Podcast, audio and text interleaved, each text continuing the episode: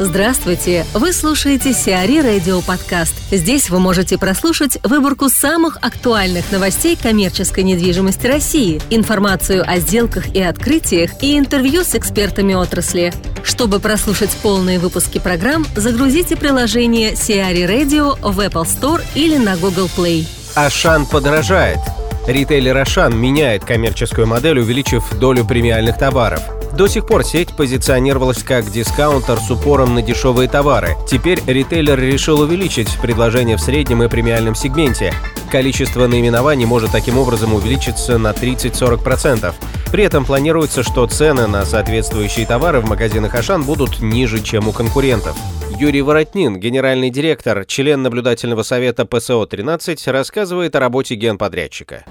Генподрядчик э, имеет обычно большой опыт работы и за счет своих знаний и опыта он позволяет инвестору избежать ошибок и оптимизировать сроки строительства. Генподрядчик обычно имеет ну, высококвалифицированный персонал, инвестор его тоже может набрать, но под один объект набрать персонал очень сложно. И то, что вот коллега предлагал, что управляющая компания будет выполнять функции генподрядчика, она не будет выполнять функции генподрядчика. Кроме того, что сойдутся все субподрядчиками 20-30, нужна какая-то кровь, которая будет бежать между ними, заносить им хвосты, затем убирать за ними мусор, охранять объект, долбить им дырки и все остальное. Это не, маленький, это не маленькая работа, а без наличия генподрядчика это можно с турецкой или югославской ментальностью возвести в такой ранг, что цена увеличится не на 20, не на 10%, а значительно-значительно больше. А здесь у инвестора такого риска Абсолютно нет. Ну и генподрядчик э, в большинстве случаев берет на себя, при желании инвестора, безусловно, получение технических условий, прохождение экспертиз, получение ЗОС, получение разрешения на налога. Это снижает все риски инвестора на то, что имея, вот, который имеет банковскую гарантию, на то, что объект не будет в срок, по каким-то причинам которые реально могут возникнуть, если этим занимается инвестор. Тоже, если не генподрядчик делает рабочее проектирование, опять-таки скажу по опыту жизни, что не видел ни одного проектировщика стороннего, который бы вовремя отдавал рабочую документацию. Вот.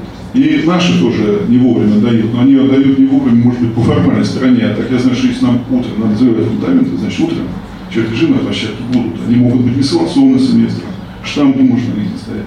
Но чертежи будут, они будут работать на свой страх и риск, и потом они будут согласованы с инвестором, а если что-то будет не так, значит мы это свой счет будем Чтобы не ошибиться при выборе генерального подрядчика, ну, инвестору просто необходимо грамотно подойти к выбору генерального подрядчика.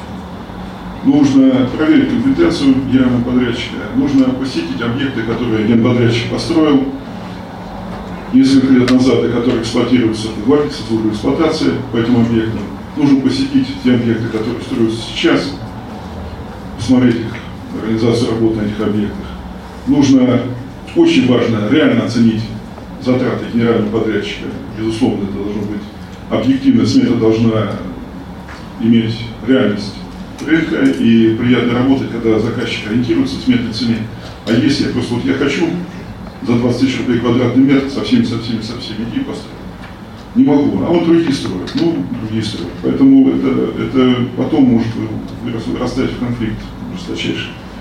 Вот. Нужно проверить финансовый отчет из подрядчика, нужно получить банковские гарантии, нужно подписать реальный договор. Ну и, безусловно, вместе во время этой работы, вместе, вместе генподрядчик и заказчик должны вместе составить достаточно грамотное и подробное техническое задание.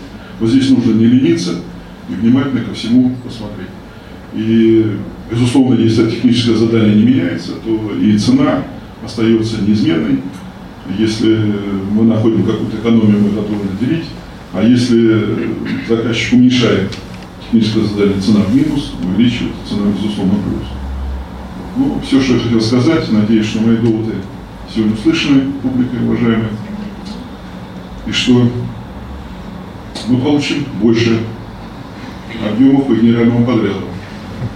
Вот. А рубль, вложенный в стройку, он равен доллару всегда был. Спасибо. Футбол приходит в ТРЦ. В ТРЦ Петербурга начали арендовать площадки детские футбольные школы. Так, в августе запланировано открытие филиала футболики в ТРЦ Монпасье. Детская футбольная школа займет в ТРЦ помещение площадью 250 квадратных метров. Инвестиции составят 3 миллиона рублей. При этом владелец сети рассчитывает окупить открытие через год и не исключает открытие еще двух филиалов петербургских ТРЦ. Отметим также, что для ТРЦ Монпасье это не первый арендатор спортивной направленности. Как указано на сайте торгового центра, в настоящий момент здесь представлены фитнес-центр, школа танцев и парк активного отдыха. Азбука вкуса свернет маркет.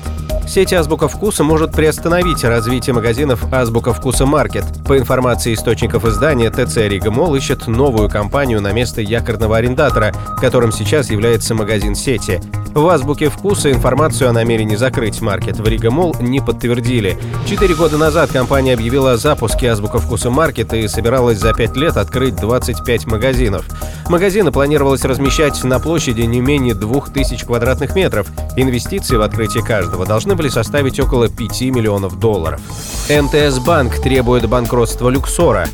МТС Банк подал в московский арбитраж иски о банкротстве входящих в группу «Люксор» компаний ЗАО «Синема Менеджмент», ООО «Кинолюкс» и ООО «Люксор Дистрибьюшн», а также иски о банкротстве владельцев сети Игоря Добровольского и Евгения Ленского.